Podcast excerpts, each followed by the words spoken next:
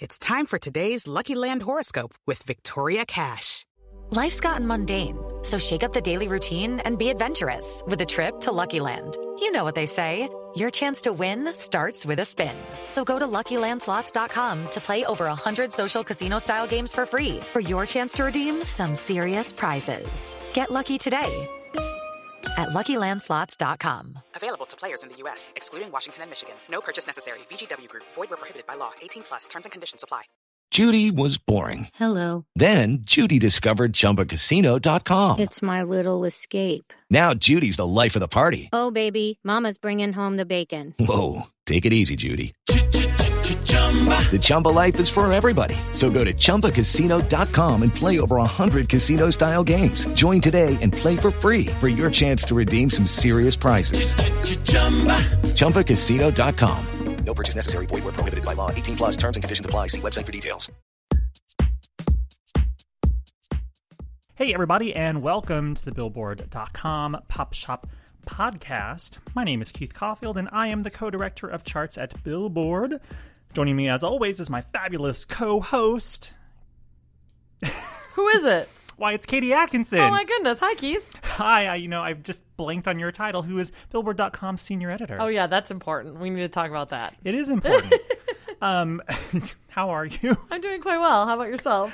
Oh, I don't know why. I'm just suddenly having a hard time. It's funny. We were actually talking about how everyone here forgets everyone's titles earlier today. True. And we just all forget what our official titles are. Even the people we sit right next to. Yep. Don't know what you do here, but I think you work with something on our website. Words, maybe? I don't know.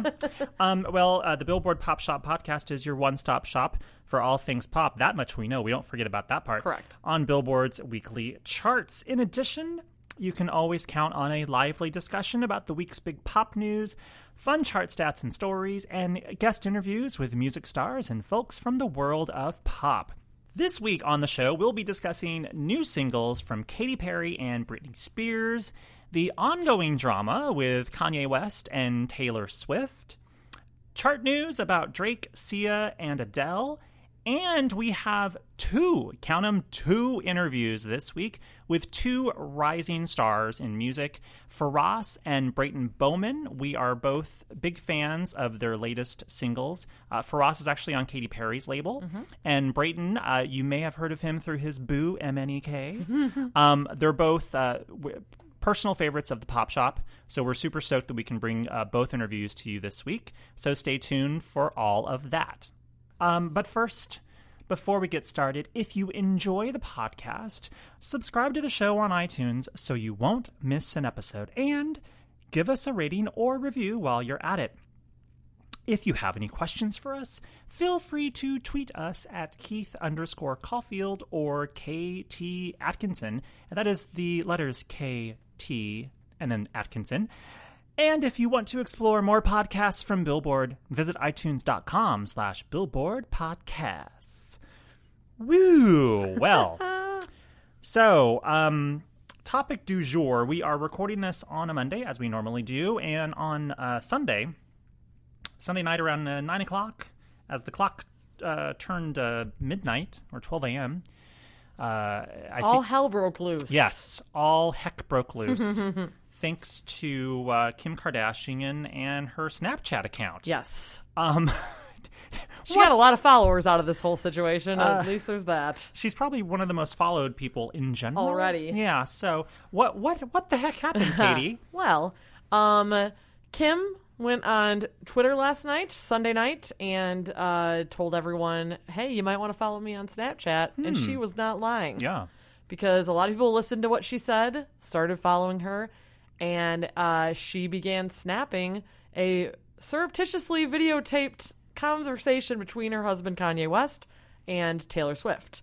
And the topic of the conversation was a very heavily debated one over the past few months, ever since Kanye came out with the song Famous from The Life of Pablo.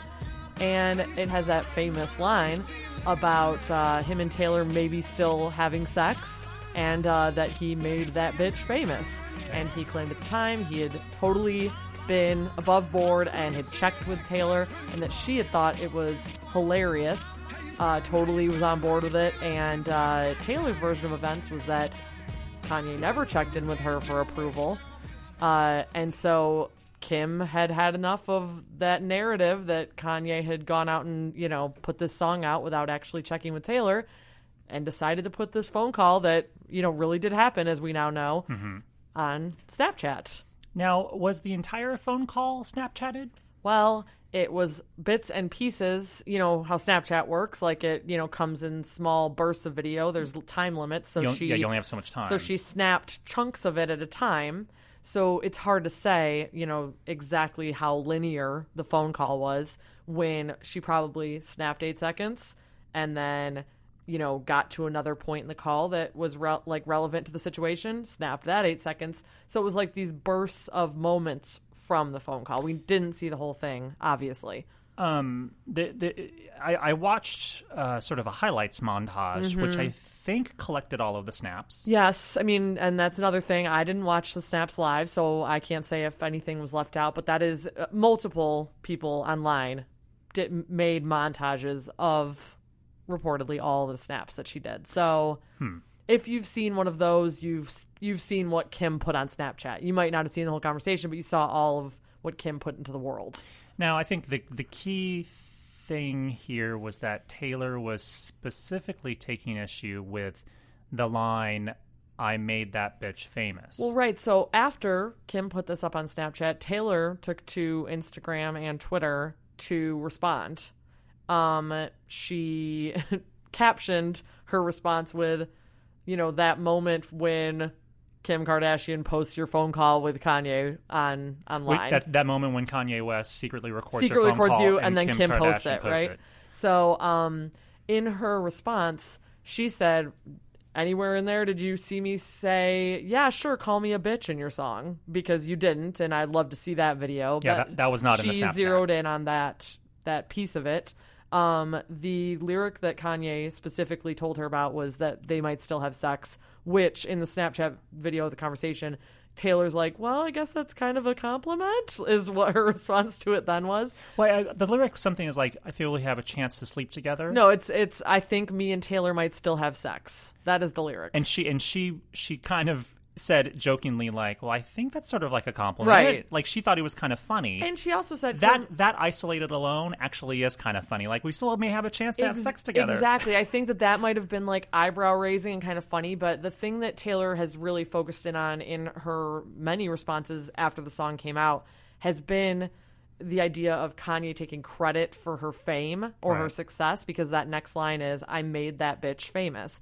So it's like a combination of the misogynistic slur of calling her a bitch, and then also taking credit, like, as if no one knew who Taylor Swift was in 2009 when she was accepting that award. She might not have been at the level she is now, but, you know, for Kanye to say I made that bitch famous is kind of laughable, you know. Yeah. She was accepting a major award when he interrupted her, after all. We're speaking of when she won Best Female Video at the MTV Video Music Awards, and Kanye, of course, bursted onto the stage, said that Beyonce should have won it instead. And she referenced that moment in her response to Kim's Snapchat as well, because she said that she has never chosen to be part of this whole storyline since 2009. Yeah, she doesn't want to have any. She never asked to be part of this narrative since 2009. And so, like, you know, before the song came out, you know, they were putting on a good public face. Taylor presented Kanye with the Video Vanguard Award in August at the VMAs. Yeah.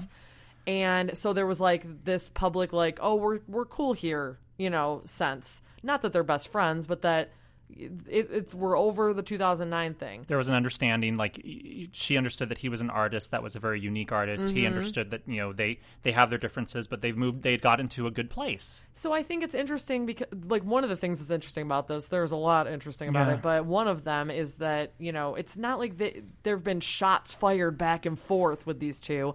It's like Kanye interrupted her, she did a song about it, then they sort of publicly forgave each other on both of those fronts. What song did she do about it? Oh, her song Innocent from her next album was about it, and she performed it at the 2010 VMAs, and it's very clearly about Kanye and that incident. As many of Taylor's songs tend to be, they're about specific people or events in her life. Which Kanye then did, you know, the same sort of thing. Sort of the thing, yeah. And actually, I think that might be why in the conversation we heard on Snapchat, she said, "Thank you for calling me. You didn't have to do that," because did Taylor make all those phone calls? Yeah. You know, did she call John Mayer when she put out Dear John? Did she call up Harry Styles when she wrote Out of the Woods? Now, other than the Dear John example, has she used anyone's literal name in her songs?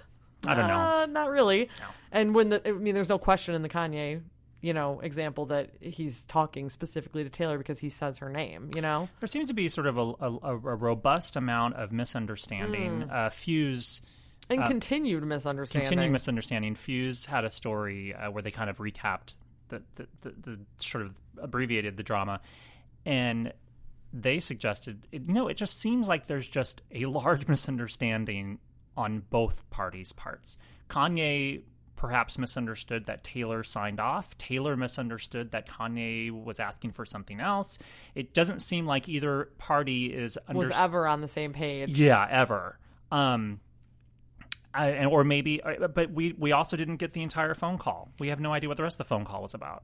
And I have to say that I really think the most egregious thing in this whole, story is that they secretly recorded her phone call and put it up online. Are you allowed to do that? That's gross. No, and they're right now, like, all these stories about whether it's legal, including one on Billboard.com and THR.com. And the biggest, issue with that is where the phone call was recorded, because there's different laws in different states.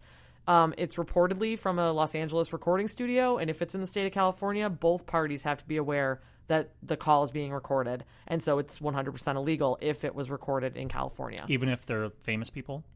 I mean, I guess that's where the lawyers come in and can argue, like, does Taylor ever have an expectation of privacy when she's on the phone with somebody?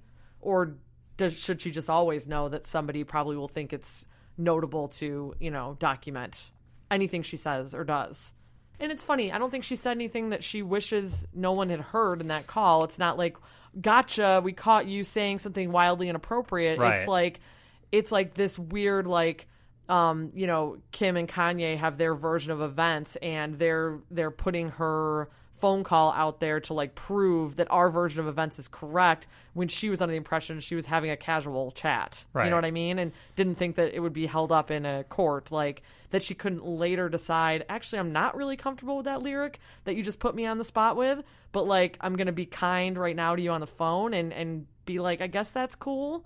But, like, she has the right to, like, have a different reaction the next day when she really gets to think about it. And she also, she says that she never heard the actual song before it came out. She never heard the bitch lyric. There's no proof of that. We have no idea if that's true or not. All we know is what we've seen last night. It's just, I wish two things, and I've said this to Katie before. I wish, and then we can move on. Mm-hmm. I wish, one, Oprah could have, like, a sit down with Taylor, Kanye, Kim. Here for it. Just Calvin, Katie. Let's not complicate things, Keith. Look, it's complicated. I think we could leave it to just this one. The 10-second version. The 10-second version is that what makes this situation more convoluted is the personas that we know of Taylor and Kanye individually, mm-hmm. that complicate this and make it more murky, because we know Kanye is a loose cannon that doesn't do anything traditionally. Mm-hmm. So it's hard to take anything he does at face value, because everything he does is so unconventional, from the release of an album to a music video to anything, to saying George Bush doesn't care about black people. Sure. Same thing with Taylor Swift. She it's the exact opposite thing. It's very controlled persona. It's very controlled. She's very careful about what she says and how she says it, but then she also gets criticism from Calvin Harris, her ex-boyfriend, who says you should tear down other people, like Katie. Katy Perry was suddenly dragged into something, and Bad Blood is allegedly about Katy Perry, perhaps. So, and then she jumped in the whole Nicki Minaj VMA thing. So there's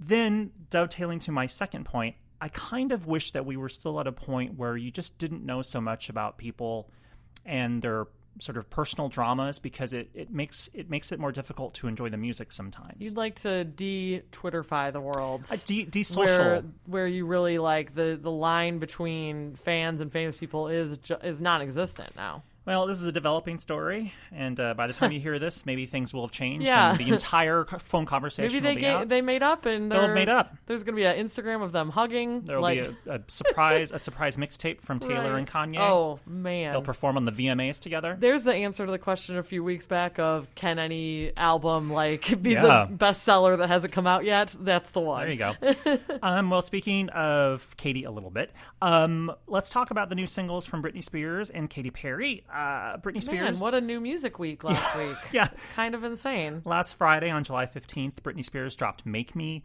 Katy Perry released Rise. We were expecting Britney's song, but Katie's was a kind of dropped out of the sky moment.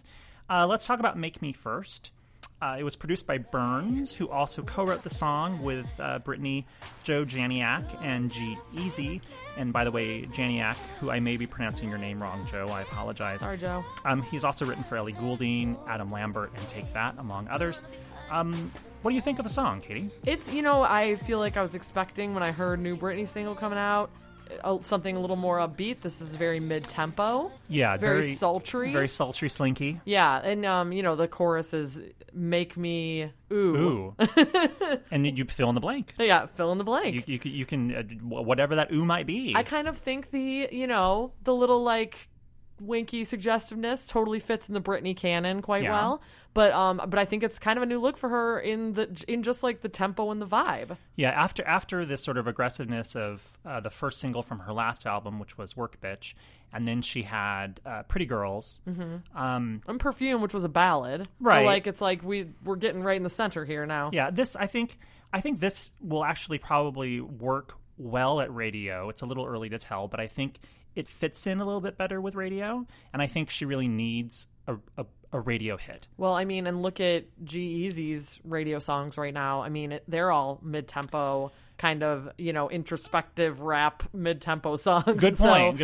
And so he's had major success with Me, Myself, and I, and then on the Grace song, You Don't Own Me. So, I think that he could, if he worked magic with those two songs, why wouldn't it work with Britney Spears, Do you feel like his rap verse is really, an essential part of the song? Because I'm not sure that it actually is. I just think that he's on fire right now. He's super hot. Might not be the best verse he's ever had in his life, but people really dig him. So, There's something about G-Eazy right now.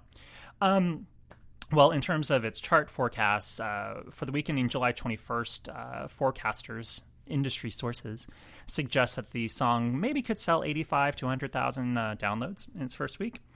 That will certainly be enough to get it onto the Hot 100 next week. But where on the chart? Not sure yet. We'll have to see how the rest of the week pans out. We're also still waiting on the song's presumably flesh-filled music video. Oh, there was a great choreography video that she tweeted out, and we don't know if it's for a performance or for a video or what, but super booty popping choreography, it was the one with her and the woman dancing. The choreographer, yeah. That looked pretty good. It looks awesome, and she looks great, and her dancing looks like peak Britney. I'm super pumped about that. I'm excited too. I'm also excited for all the half-naked male dancers in the video. I'm excited for both things. Don't make any assumptions, Keith. True. I shouldn't. They all could have just been they're not actually in the video. She just needed a harem for the day. Let's move on to Katie's Rise. The track was produced by Max Martin, who Katie has worked with before, and it was written by Katie, Max Martin, Savan Kotecha, or Kotecha, I think I got it right, and Ali Payami. Shockingly, believe it or not, this is the first time that Savan has written a song for Katie, even though he's written for a zillion other people, and he co-wrote The Weeknd's Can't Feel My Face, Maroon 5's One More Night, and That Was Cool for the Summer. So he clearly works with Max Martin a lot. Yeah, yes. He's part of that Max Martin camp, but that's why it's weird that somehow he never got in there with Katie. So either I did terrible research and I'm wrong, or it's the first time.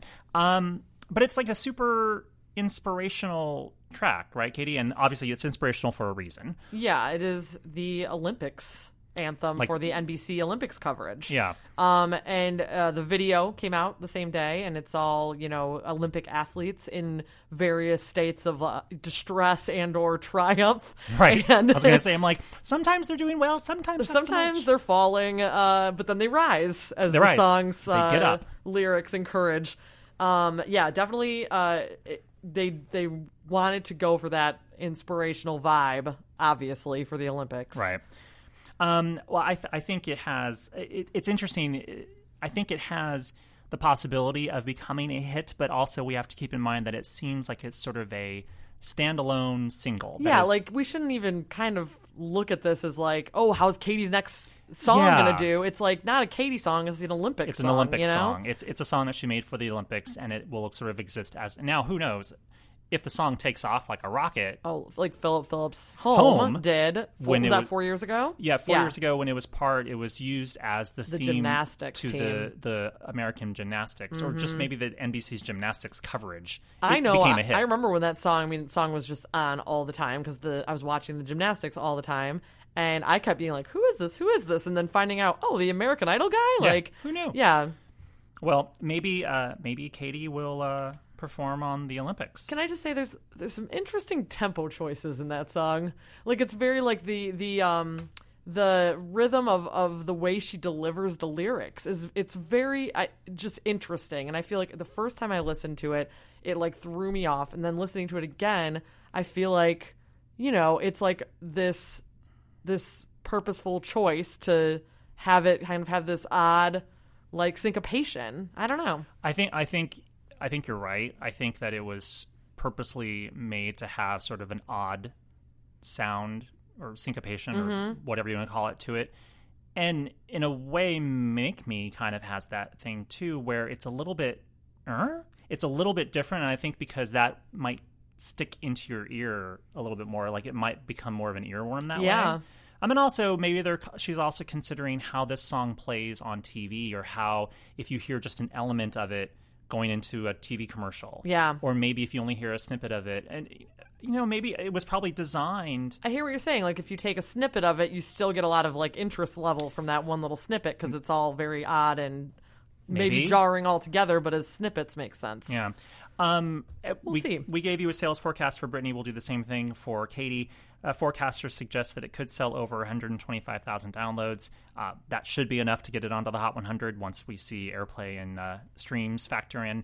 And if it does debut, it'll be Katie's 24th charting single on the Hot 100. All this dovetails into some chart chat. Tens across the board.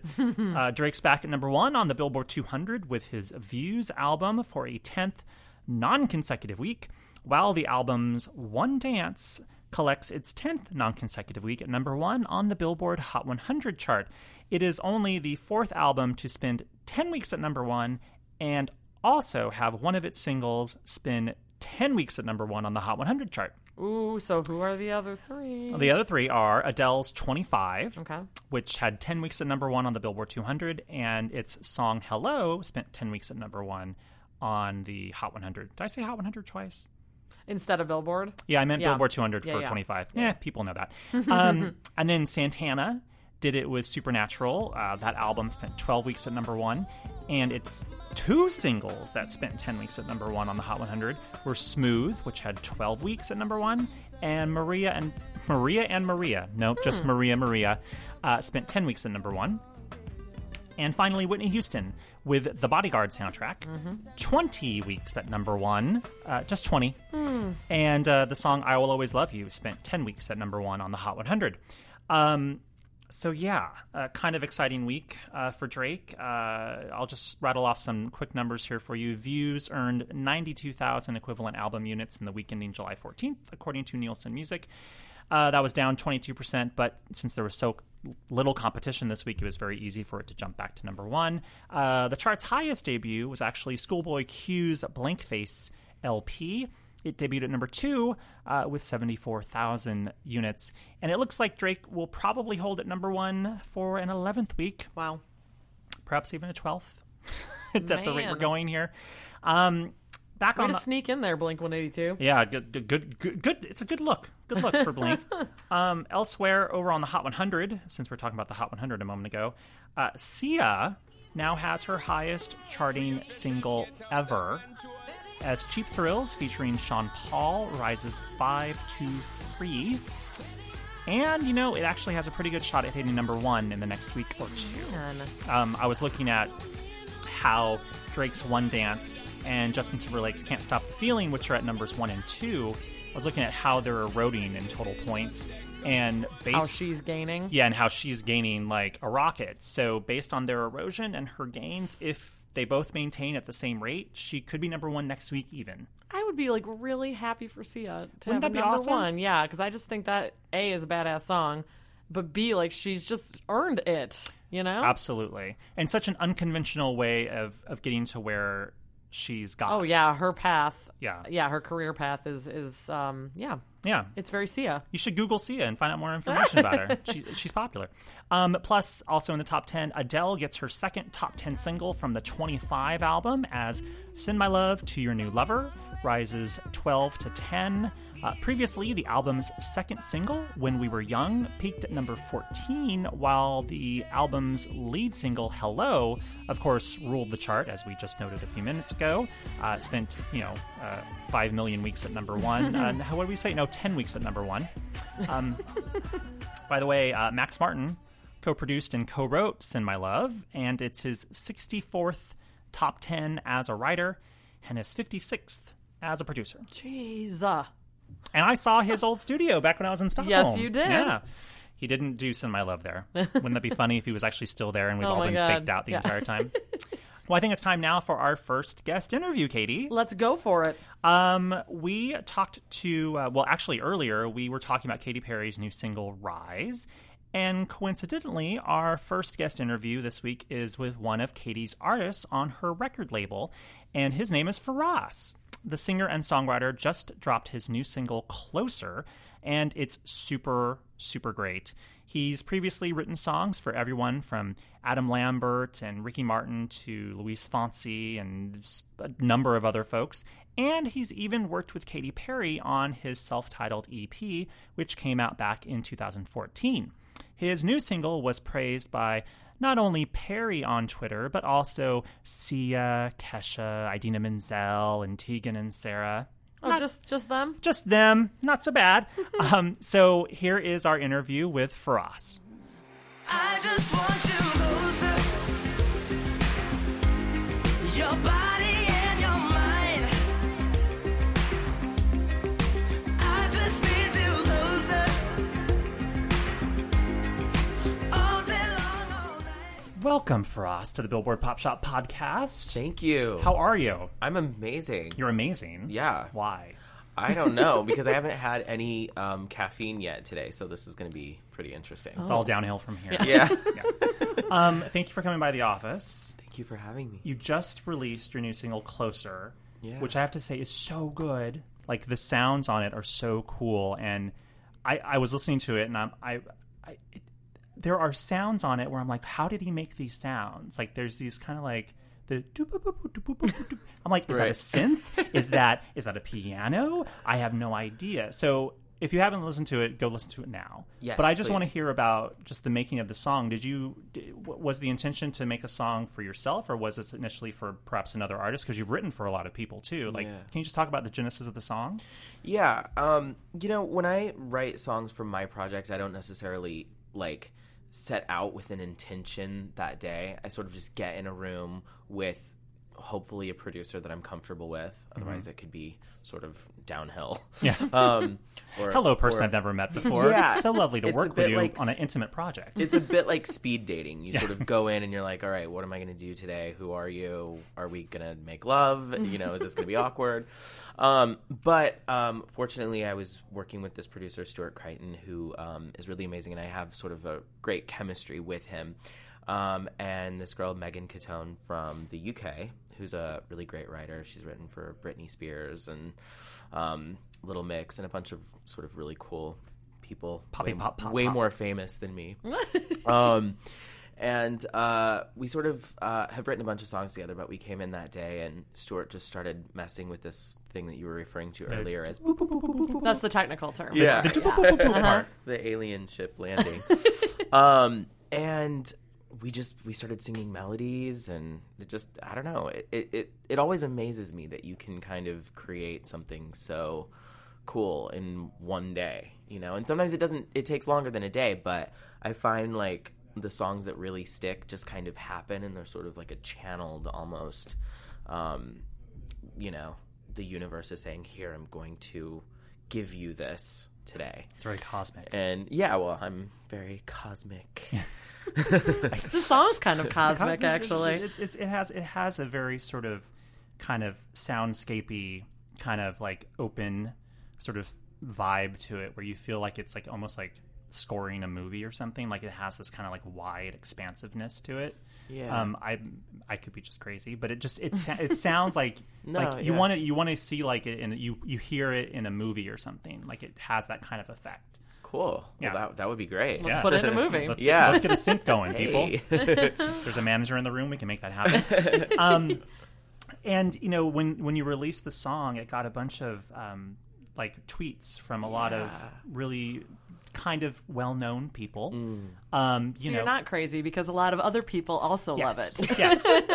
You have a lot of folks that enjoy the song, such as Tegan and Sarah, Kesha, Sia, Idina Menzel, your label boss and friend Katy Perry. Yeah.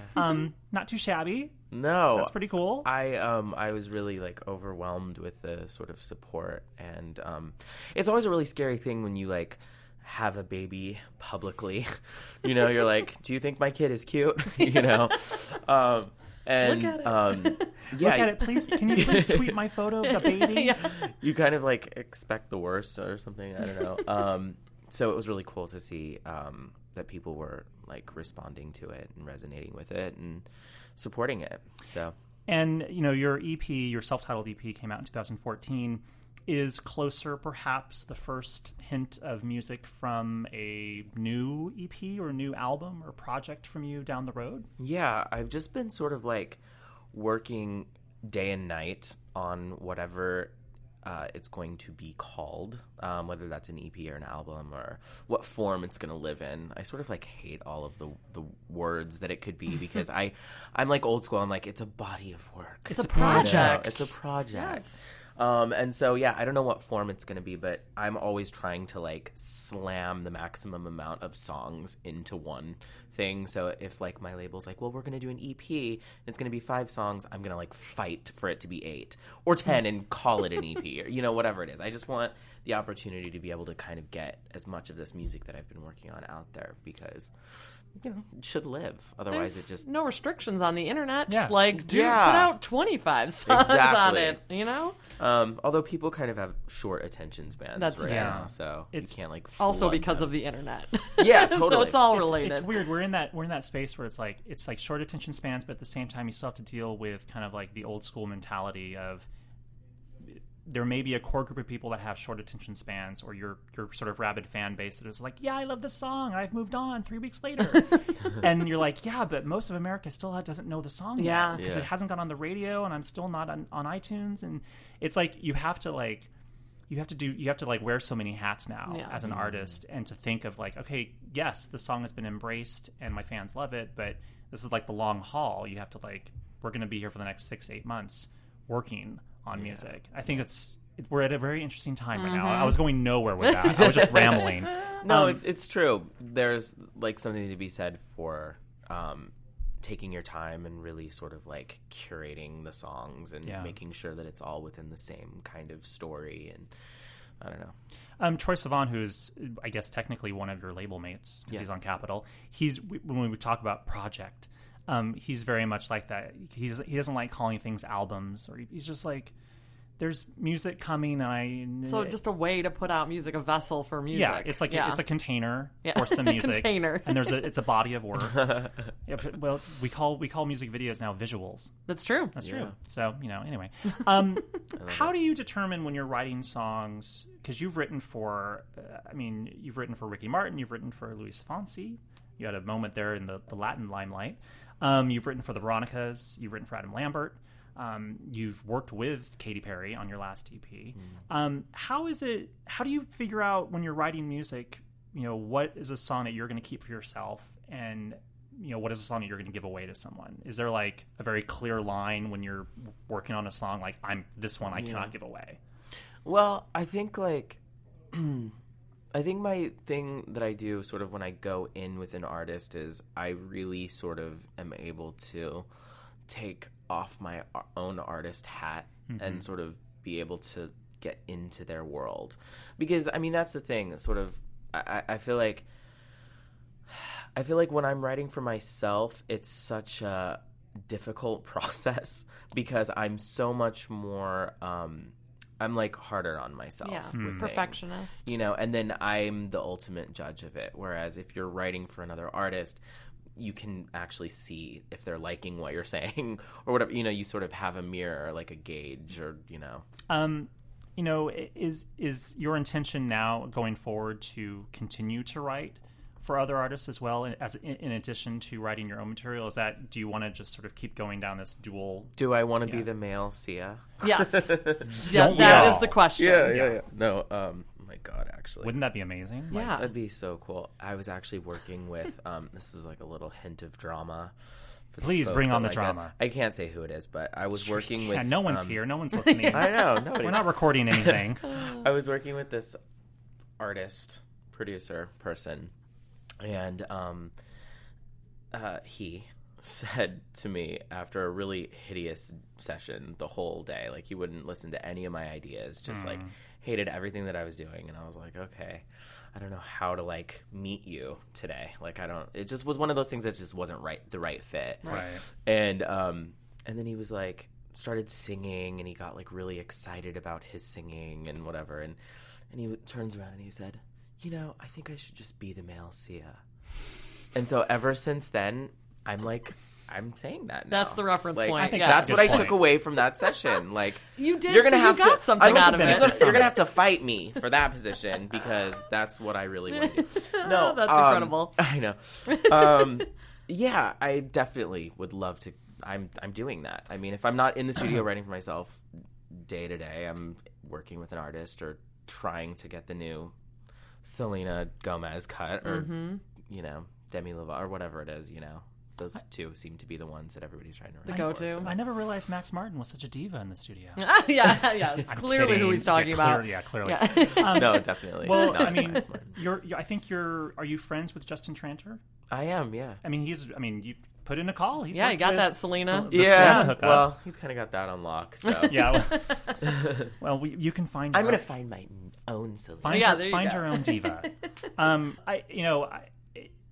I have to ask, you happen to be on Katy Perry's label. Yeah. Which is now called Unsub, which I did not know this until the other day, that the name of her label changed from Metamorphosis. It metamorphosed to Unsub. How did you meet, and I know you've answered this question a million times, but most people may not know this. How did you actually meet Katy Perry and get to become, you know, sort of have a working relationship with her and also become friends? Because you're good pals with her. Yeah. We both got signed to the same record label in, like, 2007 or 2008, maybe? Maybe 2006. Were you signed properly to Capitol at the time, or was it, like... It was Virgin. Virgin through EMI. And then we both got transferred over to Capitol. And, but anyway, we were in New York, and we had the same A&R guy. And he was like, you need to meet this girl, Katy Perry. And I was like... why? And he was like, she's really cool, I think you guys have hit it off. I'm like, no, I don't want to meet any other artist on this label. And did you like, actually say that? I probably did, actually. Yeah. No, I really did. You've matured a little bit. I have, yeah. No, I was like a brat. But she ended up coming over to my house one day to write, and I don't know, I think she stayed the night, and we just had like such a great time writing. Just kikied it up. Kikied, full kiki. Yeah, we became friends, and over the years, you know, she's, I don't know, I kind of felt her sort of like a mad scientist trying to figure out like how she was going to be able to work me into what she does in some way. And so yeah, she's really awesome. She's a dear friend of mine, and obviously very talented and a great supporter, and it's awesome to have somebody like that on my side. Yeah. It's nice when your label boss is also like, you know, a cool chick and a good friend. Yeah. At the same, but also that could probably make things a little bit difficult at times when you know your actual label head is a friend of yours. You're like, I don't agree with this business decision, Miss Perry. It's like, well, tough. I'm the boss. Yeah, I mean, well, she's very much I'm the boss, but. But no, she really listens to, you know, what I want to do, and she lets me kind of make my own decisions and write my songs. You know, after all, it's my thing. Yeah. So, yeah. It also helps the music is very good as well. Mm-hmm. You know. Thank you. What's coming up next for you in the next few weeks, months? Is there like hopes of like live shows, tour dates, any of that stuff that we can talk about? Yeah. I don't really have solid things that I can give you because it's all sort of in the works. It's all very hush-hush right now. Yeah, it's very hush-hush. But yeah, I'm working on like just finishing up songs in the studio a lot, doing, you know, some press things, meeting wonderful people like you guys. Just defined. And yeah, just trying to get the word out. And I kind of don't really like to play shows until I have sort of the full thing, mm-hmm. because I kind of like to tell a story. And I don't know, the days of just saying, hey, listen to a couple songs, or I don't know. It depends on where it is and, like, what it is. For you, you prefer it that way, and that's cool, too. Yeah. I like to know that, like, I have this long of a set, and I want to be able to go from beginning to end and, you know, not just give a taste. Right. Well, there is a taste of Frost's music out right now, Closer. Yep. Definitely. That's your taste right now? There you go. That's the taste. It's just an appetizer. Yeah. There's like a full-on like 12-course meal coming perhaps later. 5-course, 8-course, 20-course. We don't know. Don't call it an album. It's just a project. To be determined. It's some sort of a la carte option. I don't know. Anyway. Good dessert. Good dessert, too. Yeah. Looking forward to that dessert. Thank you so much for coming in. Thank you for having me. Yeah, it's great to meet you. And good luck in the future. Thank you. All right. They don't make them like you.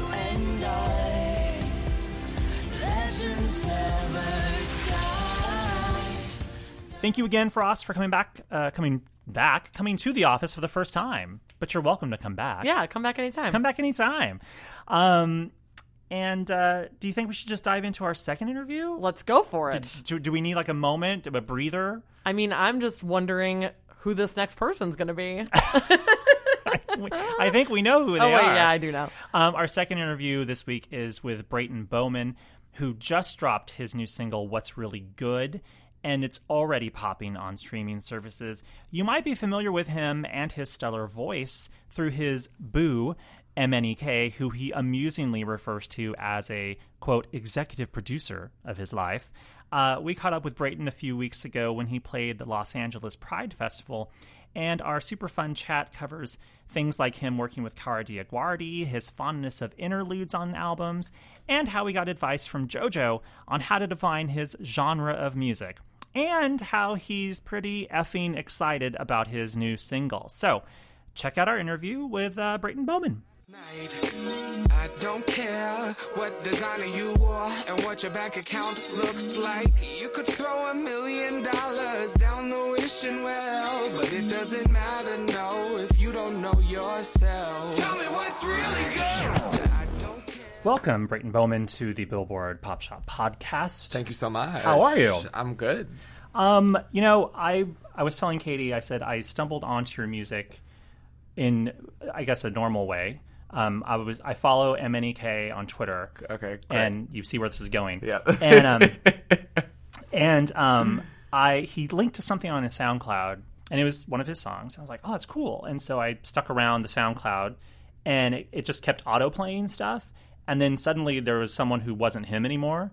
I'm like, what am I listening to? And I'm like, because it was like a window that was buried. Reaching out in the dark. And I'm like, who's Brayton Bowman? Happening? And it was suddenly playing a set of your music. So SoundCloud led me to you. It went straight, yeah. That's great. Yeah, mm-hmm. And I was like... They hook it up sometimes with like the silent recommendations, and all of a sudden you wake up and someone else is playing, and you're like, yeah. I don't hate this. How did I get here? This is all right. They knew I'd like this. And so I listened to all the songs that you had posted to your SoundCloud, which, by the way, has 1.6 million plays. Thank you. Which amazing. Is nuts. That's really fun for me. That's cool. And for folks that are unfamiliar with your music, yeah. I thought it was kind of funny on your website. You had a frequently asked questions section where it says, you know, who do I sound like? You're like, well, I make pop music. You know, to you, if you want me to describe it, it's like 90s. We were literally just talking about this in the car. It's 90s R&B influenced electronic pop music. I was joking with Katie, and I was like, he's not really a genre. Like, it's not, it's because I hear... Are we allowed to curse on this? Yeah, sure. a friend of mine, JoJo, singer. JoJo, yeah, JoJo. We've had her on the podcast. Good. Well, good she's company. Amazing. Like 2 years ago, I was talking to her about like, wow, I'm finally getting in like music biz. People are asking me about the sound, yada, yada, yada. And I gave her my spiel, my like 90s R&B. And she was just, we were on the phone and she just says to me, you can also just tell them that it's the fuck you genre if you really need to. And, like, that is the brand because there's no...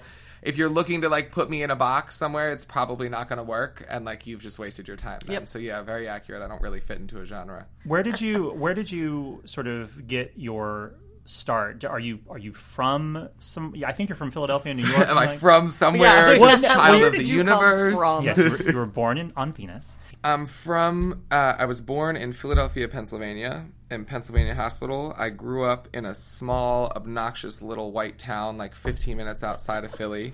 I went to high school in Philly. I went to college in Boston for like a very brief moment in time. Lived in New York. Then I started to go to London all the time. And now I'm here. I'm a traveling gypsy. How did you just get to go to London all the time? Did you have a job that gave you this London opportunity? I literally spent every penny to my name just buying plane tickets to get there like an idiot. The first time I went to London, I spent did you two go to school, college? Yes. Yes. No, loan checks. Oh yeah. Okay, so like my loan checks for me were go to London and go absolutely apeshit crazy. Incredible. So a best friend of mine from high school went to uni in London. So that was the first time I ever went to London just like for shits and giggles, and probably one of the first times I really understood what electronic music was. And after that, I was, like, hooked. I was like, when am I going back? Fuck school. I need to drop out of school so I can go to London more. So I'd gone, like, two or three times before I met my partner and my, like, executive producer of my life or whatever we want to call him.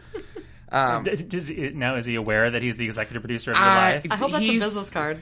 He got that title a little while ago. It's really just because I am, like, sonically spoiled rotten. So, and yeah, he like, there comes a point in time where someone has recorded so many of your vocals where it's just like, okay, you're now like, you get the title. You're like, this is your job. You sort through all of my shit and make sure it sounds nice at the end. And I'm assuming this is MNEK. No, of course. Okay. I was like, there may be some assumptions. There's two people that I would give that title to, him and another producer and a best friend of mine named Trey Jean Marie, and they are sort of like. I like that name. Yeah, he's a cool dude too. It's really really cool. And like producer wise, they sort of have the reins. They are like the only people I trust. Well, I think what's cool about your music is your voice is just stellar. Thank you. And I'm assuming, how old are you? You're 22, 23? 22. And so this has all happened like in like 3-4 years tops, right? The other, I want to say like 2 or 3 weeks ago, it was the 3-year anniversary of the first song that I ever put out on SoundCloud. And you're unsigned to a label as an artist, but you are signed, I think, to like a publishing company. Is that correct? No. I am as indie as they come. Free agent. Yep. Well, because I think it's interesting that I would imagine that a lot of people are probably trying to perhaps work with you now because you have this presence on SoundCloud, and because you did tweet something about working with someone that you've looked up to and admired for a while recently. I did. You're about to make me emotional. I did a session the other day with Cara DiAguardi. Wow. Tell me, right. Okay. You know, she actually used to work at Billboard like decades ago. I'm not surprised because she is one of the like smartest and most brilliant. She's a hustler. I've ever. She's thank you. Yeah. And like people that are girls do not get the street cred for hustling like they deserve, and it is nice to see someone who has sort of had to just like claw her way up. Thank you. Took the words right out of my mouth, girl. There ain't no other way to say it. Yeah. And she was just, it was absolutely amazing to work with. I'd met her before, and I think we both sort of knew, like, wow, we really, like, we're the same kind of crazy at the end of the day. And, like, when you're a songwriter, like, you meet certain people, and it's just like, wow, that is someone who is I've looked up to for how many years? I don't even know. She's a woman. I'm a man. She has a whole life, a child, a husband, and I'm like a little baby. And it's amazing to like be on the same page as someone like that. I was like losing my shit at the end of it. It was so much fun. That's awesome. It was great. We did an interview. Well, I didn't do an interview with her, but we did a big profile on her a number of years ago. And we shadowed her during a songwriting session. I wonder if she liked that or not. I don't know. I mean, it was, I don't know. And it was basically just kind of showing how she writes, at least she wrote those songs with that particular artist.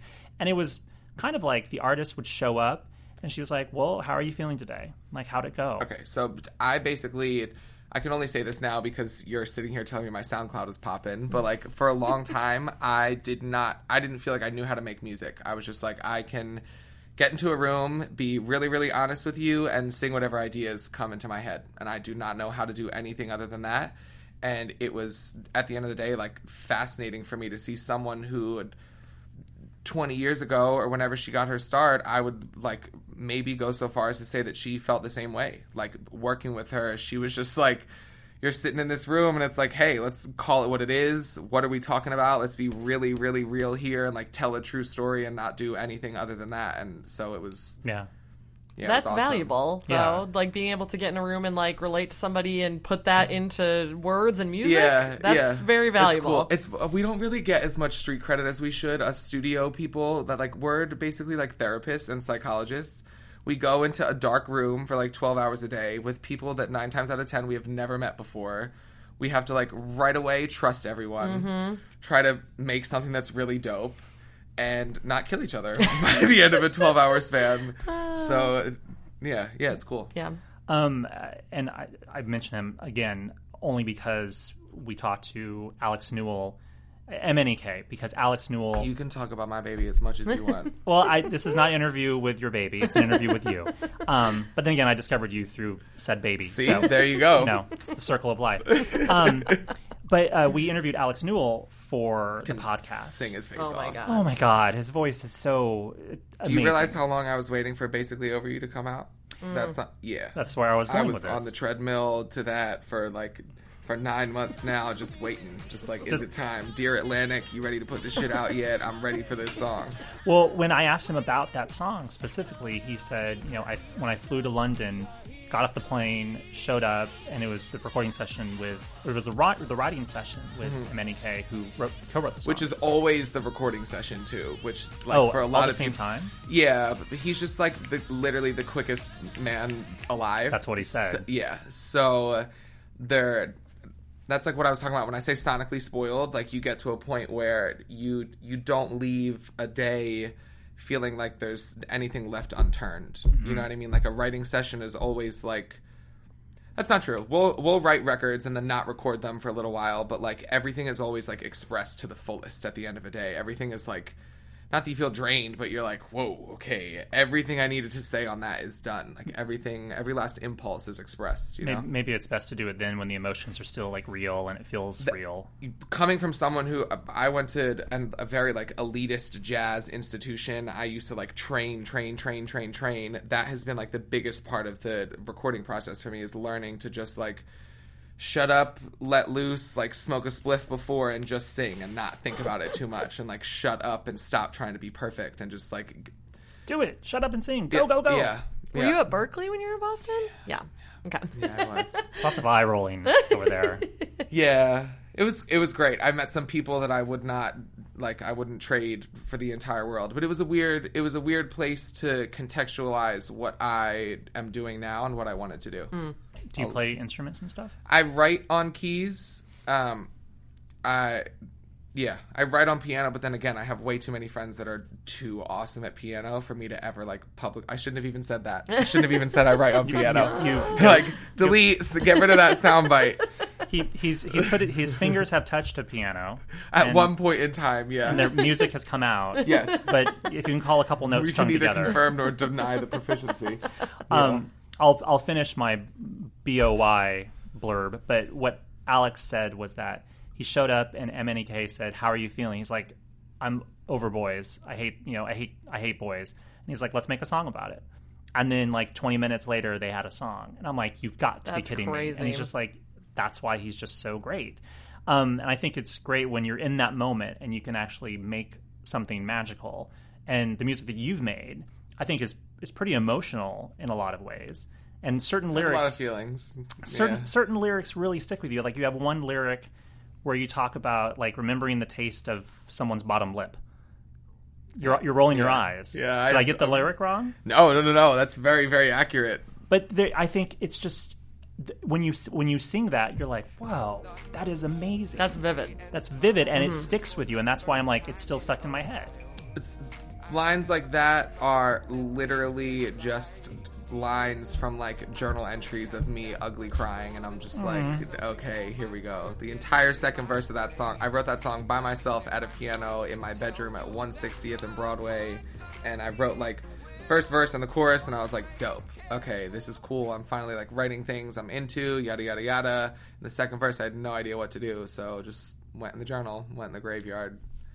Yep. I'm a very, like... almost, it may be a fault of mine one day, but for now it's okay. I'm like incredibly autobiographical. I don't know how to do anything else. And if I want to remember, the name of the song is Steven, right? Yep. Okay. Yes. So the songs are available on iTunes. You can also listen to them on SoundCloud. You put out 2 EPs so far. Yeah. Are you working on more music now? Yeah, so I have a project that was a drum roll. I don't know if you can hear it or not. We're going into full promo mode now. We'll add a sound effect. Yeah, thank you. Something very dramatic. So, I mean, when I made my first EP, I had no idea what I was doing. It was, like, my first collection of songs I had ever written. I made it with a producer friend of mine who was, like, the only person that gave a fuck about me from Berkeley. But I had no idea what I was doing. But I knew I was like, I'm going to make 3 EPs, figure out my sound, figure out my life, and then hopefully, God willing, I'll be ready to make an album. And this third EP is called 22 Minutes Later. It's 22 minutes long because I'm 22 years old. Ah. Cute. Perfect. Yeah. I'm like, I didn't know I was into the numerology thing, and now I am. I say 22 minutes like 9 times a day. So yeah, it's a collection of like... what are my favorite songs I've ever touched and ever been a part of, and like, and what in my opinion are like my strongest songs yet. It's a collection of a bunch of singles, for lack of a better word, like different like snapshots, again, like very autobiographical, but then they all flow like one old school 90s R&B mixtape. So it's like a continuous, like there's intros, there's a bunch of my friends like talking in between the songs and stuff. How very Janet Jackson, 1993. Oh, girl, you smart. There you go. I didn't know anything about the interludes and the intros. You're a bit young. It's all right. But like the Velvet Rope album, like if you want to talk about things that my life partner has taught me, it is to pay attention to the interludes on the Velvet Rope album. Pay attention to Janet Jackson's rope burn? What? That's really just pay attention to all things Janet. Well, there's that too. Pay close attention. Is there a release month, date, or anything for this? There is. So the plan is really to just put singles out individually, because I've never really thought of myself as someone who is confident enough to condescend to say I'm having a single. But the plan is to really put out like singles and let them live, and sort of at the end give everyone this project that's like, oh, you didn't even realize it, but this is like a cohesive body of work. The first single is called What's Really Good. I'm pretty fucking excited about it, if I can be honest. I did it at Pride, and it was dope. It, like, low-key probably went over better than any other song. Awesome. Is it already out? Or no, it's going to come out, I don't know, probably in the next couple weeks. We sort of... I used to live in New York, and I was, like, dying for a career. I was just, like, working my ass off. I was, like, managing myself for a while. Oh, that's just fun. Like, no, it was not. I was a psychopath trying to do everything. And I was literally just, like, at wit's end, and moved here in February, started working with people that I love, and everything has sort of fallen into place. So we're sort of just, like, garnishing as much momentum as humanly possible before we, like, fire the cannon that is this first single. You know, I fear that we've kept you way longer than we anticipated. That's completely fine with me. This is great. Well, I mean, not quite. You gave me coffee. I'm really satisfied. Yeah. There's even a vending machine. We can even be here all day with liquids. We can even have you put your money into a vending machine, and you can purchase your own food. Throwback. Oh my goodness. Old school. But thank you so much for coming in. Thanks for having me, guys. Much success to you in the future. Thank you. I hope to be back. This doesn't mean I can't come back, right? No. Okay. This is just the first visit. Check in. Come on back. Yeah. Do screenings. All right. Thank you, sir. Thank you. Maybe we should run away. Drop your bags, you don't need them. Let me convince you to stay. Maybe we should run away. Hold me close, I know you wanna bite my lip, you know I'm gonna. Thank you again, Brayton, for coming by. As you can tell, that was a very long chat with Brayton. But we didn't want to deprive you of any of it because he's truly delightful. It was, as Katie always says, he's a delight. And we just were just like kibitzing. We were just having a fun time and hanging out. Totally. So Brayton, come on back anytime you want. Feroz, come on by. We'll get you two together at the same time. It'll be fun. It's a combo platter. Perhaps now it is time for our chart stat of the week. Perhaps it is. Perhaps it is. This week in 1989, on July 22nd, 1989, Prince's Batman soundtrack flew to number one on the Billboard 200 chart. It gave The Purple One his third number one album. It spent 6 weeks at number one and launched a surprise number one Hot 100 hit in the mashup track Bat Dance. It was cobbled together partly from sounds and dialogue heard in the film, in addition to new music that Prince had created specifically for the song. Such a weird, interesting song. Yes. And yet it was a number one hit on the Hot 100. Despite the song's then popularity, it has actually never been included on any of Prince's subsequent greatest hits or retrospective albums. He's released 3 greatest hits albums actually since then. I guess maybe he never liked the song, or maybe it didn't fit in with the rest of his catalog because it was such a specific like novelty theme track thing. You know, I'm like, it's. But I could also see him not liking it. Yeah, I mean, you could probably think he was just like, I did it as like a lark. Yeah, you know? And it wouldn't fit into this like body of greatest hits. You know? And even though it's a number one hit on the Hot 100, but then again, there's lots of artists that will sometimes shy away from things that are big, huge, obvious hits, like R.E.M. continually shies away from Shiny Happy People, even though it was a top 10 hit. I love that song. It's a fun song. Madonna, when she put out her first greatest hits album, The Immaculate Collection, because of space limitations, she could only include so many hits, and she left off number one tracks. Like, she didn't put, I think, Who's That Girl on the album, even though it was a number one. Funny how things work, But anyway, there's your chart stat of the week. This week in 1989, Prince hit number one on the Billboard 200 with Batman. It's my terrible Prince singing. Katie, do you have any parting words? I think we're all done for the week. I feel like maybe we should interview somebody else right now. A third interview. Who else can we get on the phone? Interview. Katy Perry's here all of a sudden. Kanye's here. We have Kanye and Taylor live on a conference call. Let's get to the bottom of this, kids. What really happened? What's really good? What really happened? Well, what should we go out on? Ooh, what song? For an extra supersized long show this week? Ooh, so something about, like... Big. Yeah. Or, large. Ooh, Backstreet Boys, Larger Than Life? Yes. Why not? Perfect. All right, we'll see you guys next week. Bye.